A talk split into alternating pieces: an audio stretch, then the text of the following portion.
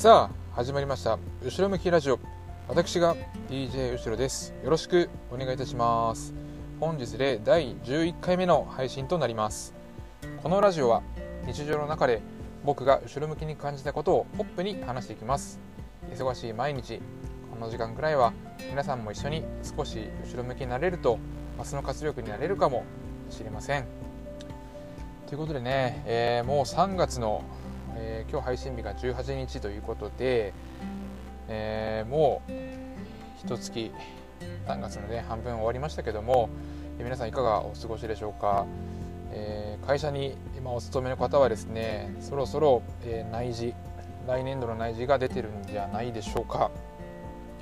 えまあ、僕はというとですねあの僕の会社、え内示が3月、まあ、7日にありまして、まあ、いつもは朝一に、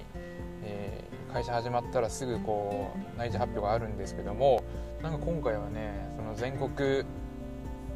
まあ、数々視点があるんですけどもそこで統一するとかいう、まあ、謎ルールでその日の、まあ、夕方4時半頃に発表になっていました、ねえーまあ、朝一だったらいつもこう、朝聞いて、まあ、内情を聞いて仕事取り掛かれるんですけど4時半まで待ってるともう本当もうずっと一日そわそわしちゃってもうね、まあ、正直気が気じゃないっていうところもまああるんですけど。でねまあ4時半になって内示がまあ出ますと。で全員呼ばれて、えー、今年の内示はってことでまあその部部のね部長がまあ発表するんですけど、うんあのー、私はですね僕はあの移動、まあ、ありませんでした。ということで、まあ、僕も入社して7年今経ってるんですけど、まあ、次もまあ8年目もね同じ部署ということで、えー、まあ同じ部署っていうのも、まあ、まあ最初はねあんま移動したくなかったんですけどもやっぱここまで来ると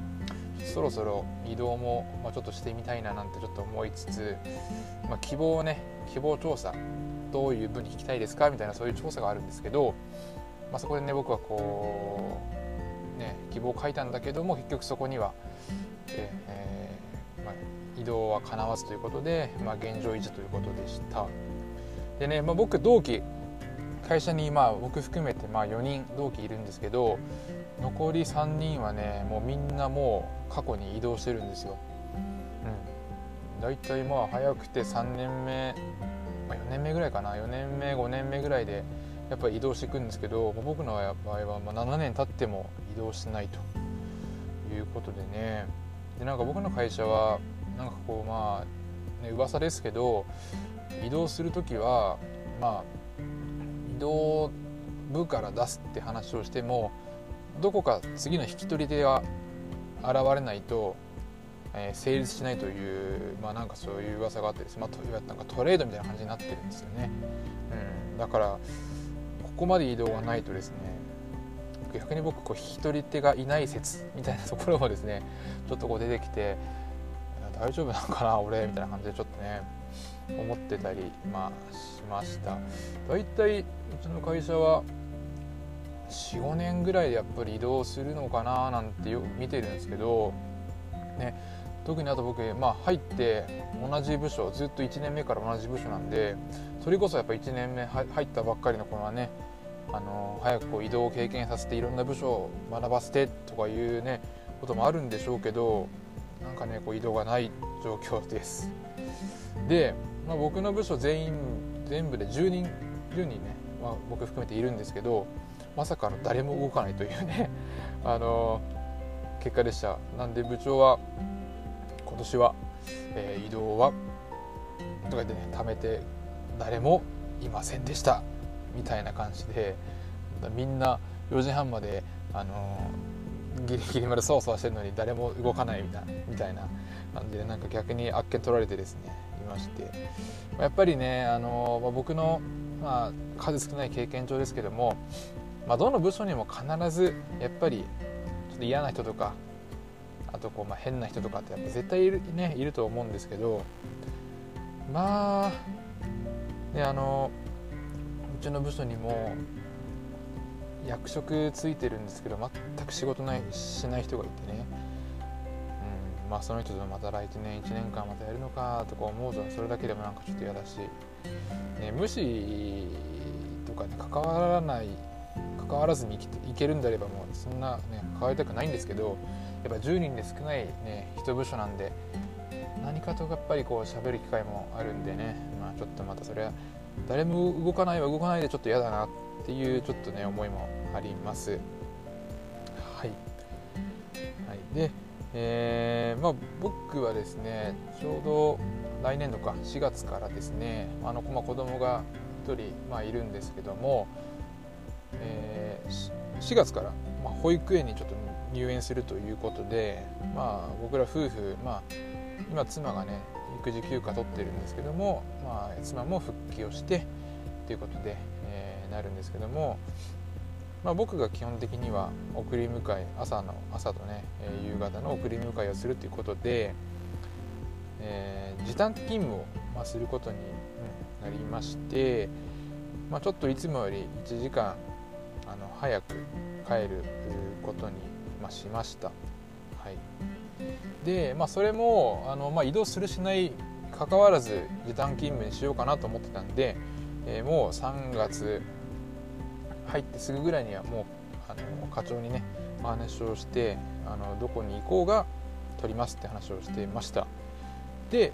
結局、まあ、移動がないということだったのでじゃあ次どういう仕事をするのかっていう、まあ、来年度の新しい業務分担がですね、まあ、すぐ移動発表があった次の日ぐらいかな、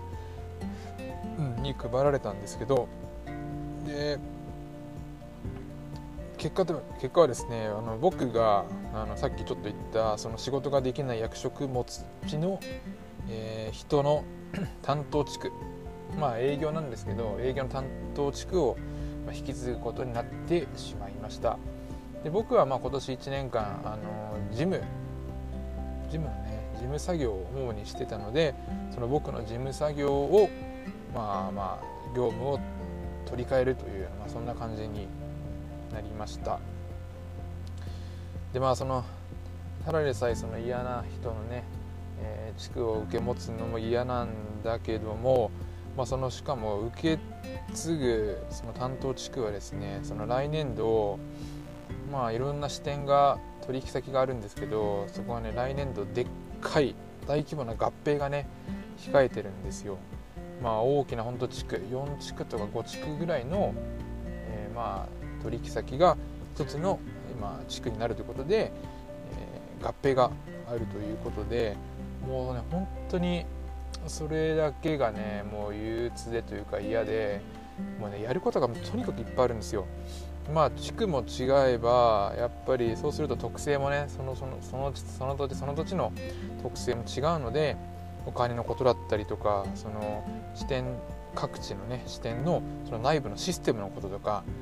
いろんなことをね一つにままとめ上げなきゃいけないっていうことがねとてつもなくそのやる項目が多くてもう激動の1年になることは間違いなしなんですよ、だからもうね本当にもうこれ1年間大丈夫なのかなやっていけるのかなっていう思いがね本当に今強くてもう不安な状態です。でまあそういう担当地区の、ねえ、営業活動もそうですけどもそれだけでも大変なんですけどもあとはやっぱりその内部研修とかその研修会講習会という、まあ、ちょっとその担当もございまして、まあ、それもねやっぱ内部で決め担当をね決めたんですけどもその内部研修担当にもまあなってしまいましてもう絶望ですよ。ただでさえ合併対応で忙しいもうお先真っ暗だっていうのに加えてまたね内部講習会研修会の担当になってしまった。ですよね、まあ、ただ研修会やるだけじゃなくてこの研修を集めた人を研修することによってどうしたいのかどう高めたいのかっていうところまで本当にやっぱ一からカリキュラムをね考えていかなきゃいけないので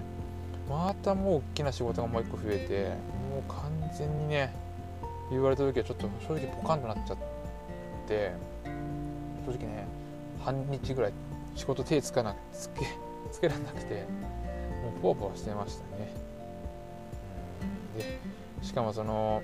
内部研修とかをこう決めるね、えー、ところも、まあ、いわゆるその営業担当がまあ6人 ,6 人ぐらいいるんですけど6人が集まってじゃあどれどれどれを誰がやるかみたいなことをこう、まあ、決めてったんですけど結局まあその6人の中でリーダーシップを取るのはやっぱ一番上の先輩なわけであってその先輩がね、まあ、仕事はできるんですよ、うん、すごいまあ切れる頭も切れる人でそういう面ではいいんだけども自分のテリトリーにしかもう興味を持たないもうクソ先輩なんですよ。マジで嫌いで。もうね何かと、ね、無茶ぶり無茶ぶりをすぐしてくる、うん、で振るだけ振っといて後のフォローしてしないみたいな。そんなねもうほんと最悪な先輩で。でその先輩に「あじゃあこのね内部講習会ちょっと DJ 後ろやってよ」みたいな感じでもうポイって投げられて。でまあ僕もその場でねあのいやちょっと合併もあって正直きついっすみたいな感じで言えればよかったんだけどまあ周りもまあなんかいる場で言われたらねもう正直「分かりましたやります」としかやっぱ言えなくてですね、まあ、ちょっと引き受けてしまったというところがありまして、まあ、正直その投げやりなね担当決めにこう心底がっかりしましたね本当に。でやっぱさすがにこうやっぱりいざ言われて自分の来年の仕事のな、ね、分担とかをな自分の頭の中でしてみるともうどうやっても多分こなせないんですよ。もう絶対ねもう僕パンクしますね。なのでもう4月始まるもうまだ10日前ですけど、えー、DJ 後ろここでですねパンク宣言をさせていただきます。でねしたところで誰がどうどうこうなるわけじゃないですけどもう今のうちに言ってこうかなと思ってちょっとこのね、えー、ちょっと収録を話のテーマにしてみようかなと思いました。もうね無事に1年間やりやりきれる自信がなくてもう本当にその合併だけでもやることあるのにそれに加えて講習会でしょ。いやもうねもうお酒真っ暗ですよ。でそのくせ課長はまだ残業だよねその残業をさせない部下にさせないために、えー、まあ事務効率化いろんな仕事を効率化しろ効率化しろっていう割にはねあのまた新たな仕事増えたりするし正直納得いかないんですよねマジで。でも逆にここまであの未来というか先が見えないと逆に自分1年後どうなってんのかなみたいなのが逆にこう楽しみというかなんか変なテンションになっちゃってるんですけどもうね道すぎて今後僕がどうなるのかっていうのがね非常に楽しみなところであります。なので、まあ、この今日ねあのパンク宣言させていただきましたけども1年後僕がどうなってるのか途中で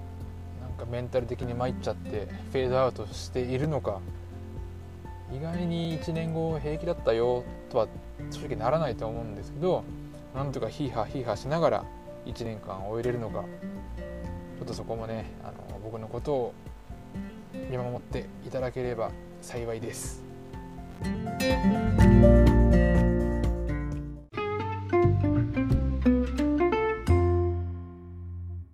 本日もお聞きいただきありがとうございました。後ろ向きラジオではいつでも後ろ向きコメント、トークテーマ、後ろ向きな私、DJ 後ろをお助けいただける、そんな言葉をメールで募集しています。アドレスは、後ろ向き .radio.gmail.com です。後ろ向きの詩は SHI です。お待ちしています。後ろ向きになりたくなった時はいつでもこの番組が待っていますよ。それでは、良い一日を